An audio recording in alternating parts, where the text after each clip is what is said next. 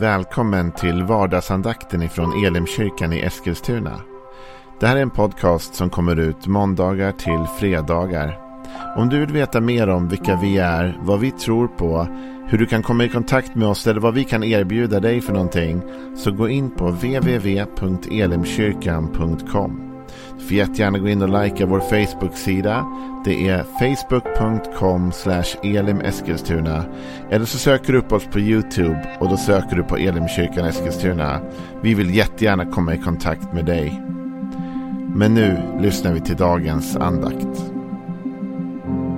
Välkommen till vardagsandakten. Det är eh, torsdag idag och vi rullar mot helgen ganska snabbt i alla fall. Vi är inte riktigt där än men snart så. Och eh, vi är inne i psalm 27. Eh, och vi har precis talat lite grann om att igår om att Gud vill jämna vår väg. Livet inte alltid behöver vara svårt och jobbigt utan Gud vill faktiskt underlätta vår, värld, eh, vår, vår resa här i världen. Eh, och göra det lite lättare. Och kanske att idag kan gå in lite grann på det temat också. Även om det är liksom en liten fristående tanke på ett sätt. Men jag vill ändå ge dig något här nu. Som kan vara till uppmuntran för dig. Men också lite utmanande. Jag hoppas att du ska känna dig positivt utmanad av dagens vardagsandakt. Vi kan läsa, eh, igår så läste vi från vers 11 och vi kan läsa 11-12 och så hoppar vi in i vers 13 vilket är den jag verkligen vill fokusera på idag. Men vi läser ändå 11, 12, 13. Visa mig, Herre, din väg och led mig på en jämn stig för mina förföljares skull. Utlämna mig inte åt mina fienders vilja, för de falska vittnen stiger fram mot mig och andas våld. Jag är viss om att få se Herrens godhet i det levandes land. Jag är viss om att få se Herrens godhet i det levandes land.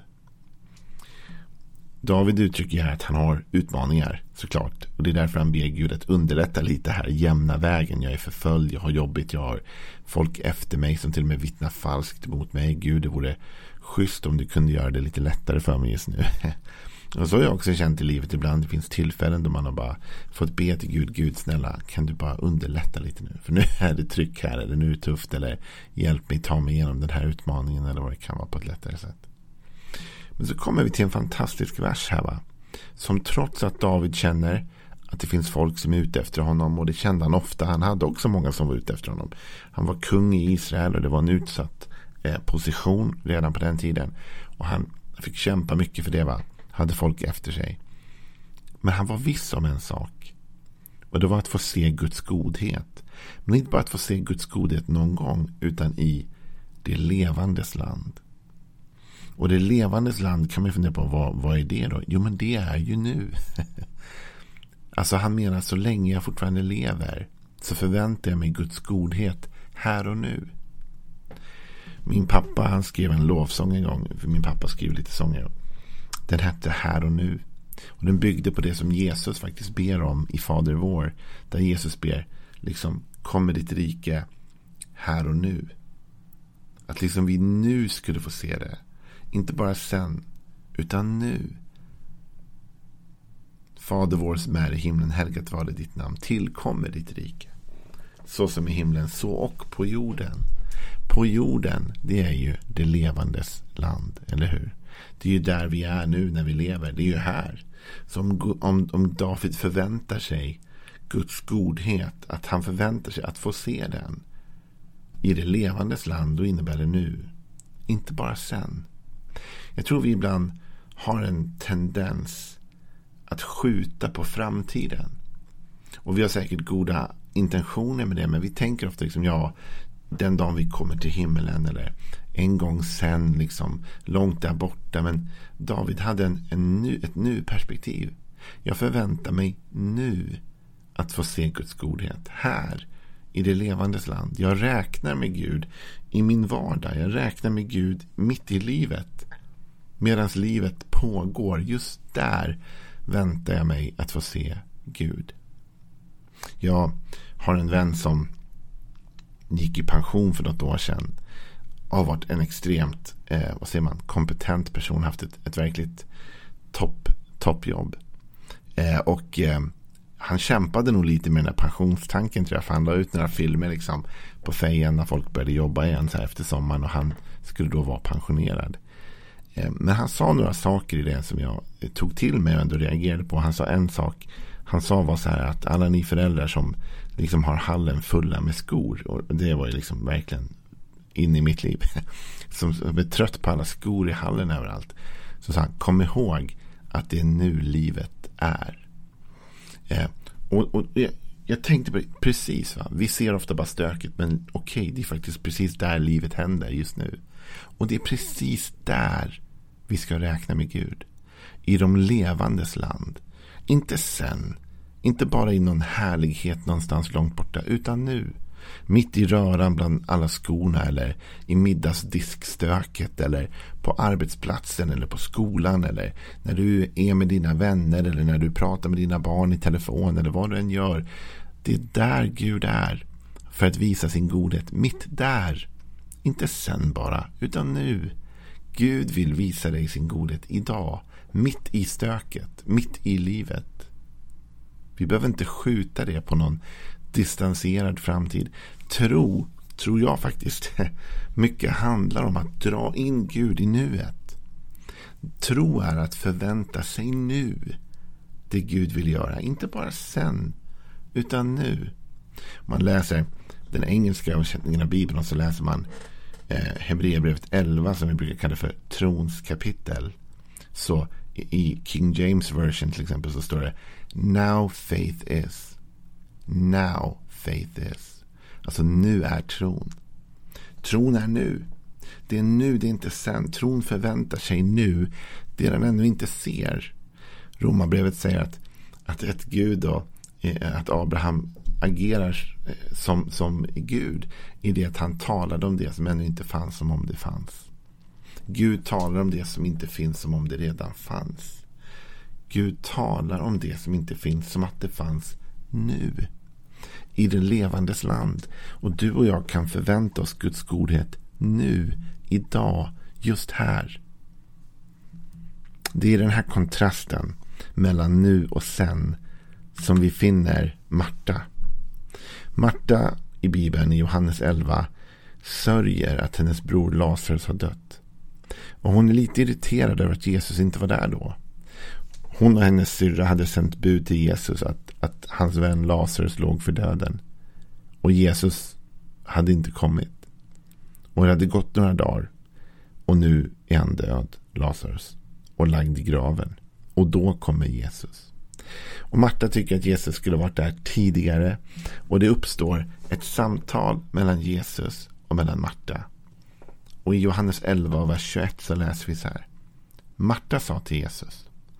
Herre, om du hade varit här skulle min bror inte ha dött. Men också nu vet jag att Gud kommer att ge dig vad du än ber honom om. Och Jesus sa, din bror ska uppstå. Marta svarade, jag vet att han ska uppstå vid uppståndelsen på den yttersta dagen. Jesus sa, jag är uppståndelsen och livet. Och den som tror på mig ska leva om han än dör. Och den som lever och tror på mig ska aldrig någonsin dö. Tror du detta? Och hon svarade ja, herre, jag tror att du är Messias, Guds son. Han som skulle komma till världen. Vet du? Jesus kommer med ett ord till Marta. Han säger, din bror ska uppstå. Och Marta tror det. Hon tror bara inte att han ska göra det nu. Hon tror att han ska göra det sen. På den yttersta dagen. Den yttersta dagen i den judiska teologin. Det handlade ju liksom om en dag långt senare. Inte nu. En evighetsperspektivstanke. Den yttersta dagen. Då uppstå igen till ett nytt liv. Men inte nu. Men Jesus säger. Jag är uppståndelsen och livet. Jesus säger du ska få se indirekt om vi skulle få parafrasera Jesus med Davids ord. Så skulle Jesus säga Marta, du ska nu få se Guds godhet i det levandes land. Inte bara sen, utan nu.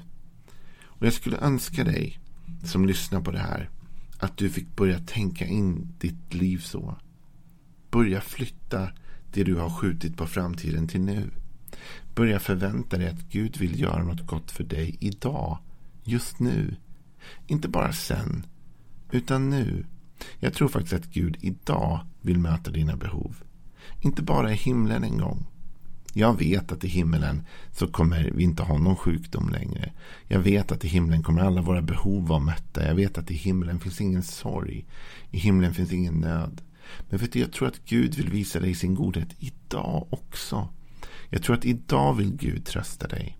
Jag tror att idag vill Gud ta bort oro ur ditt liv. Jag tror att idag vill Gud hela dig. Idag vill Gud hjälpa dig. Idag vill Gud fylla dina behov. Han är uppståndelsen och livet idag. Och David säger Jag är viss om att jag ska få se Guds godhet i det levandes land. Alltså nu. Inte bara sen. Inte bara i evigheten. Idag, just nu. Och faktum är ju att det är ju idag vi behöver hjälp. du vet, när du kommer upp till himlen så kommer du inte behöva så värst mycket hjälp. Det finns inga problem där uppe direkt. Det finns ingen ondska, det finns ingen sorg, det finns ingen nöd, det finns ingen död. Men här finns det ju en massa problem, eller hur? Välkommen till livet. Här finns en massa problem. Det är här vi behöver se Guds godhet verkligen manifestera sig i vårt liv. Och det går ju lite hand i hand med det vi talade om igår. Att Gud kan jämna vår väg, vår stig.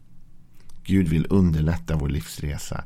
Gud vill visa dig sin godhet här och nu i det levandes land.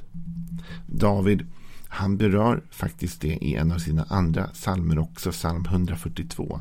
Då säger han så här i, i den sjätte versen. Jag ropar till dig, Herre, jag säger du är min tillflykt, min lott i det levandes land. Min lott i det levandes land. Alltså nu, här, idag. Så jag vill uppmuntra dig den här torsdagen att inte skjuta på framtiden din förväntan på Gud. Utan ha din förväntan idag. Vad du än brottas med, vilken utmaning du än har, vilket problem du än står inför. Idag vill Gud möta ditt behov. Idag vill Gud hjälpa dig. Idag vill han visa dig sin godhet i det levandes land. Han vill vara din lott nu, här i det levandes land. Mitt i stöket, mitt i böket, mitt i allt det bråte som sammanlagt blir vårt liv på något sätt. Där vill Gud komma in i ditt liv. Och du och jag kan få säga som David och vi avslutar med den versen. Jag är viss om att få se Herrens godhet i, dem, i det levandes land. Ha en välsignad torsdag.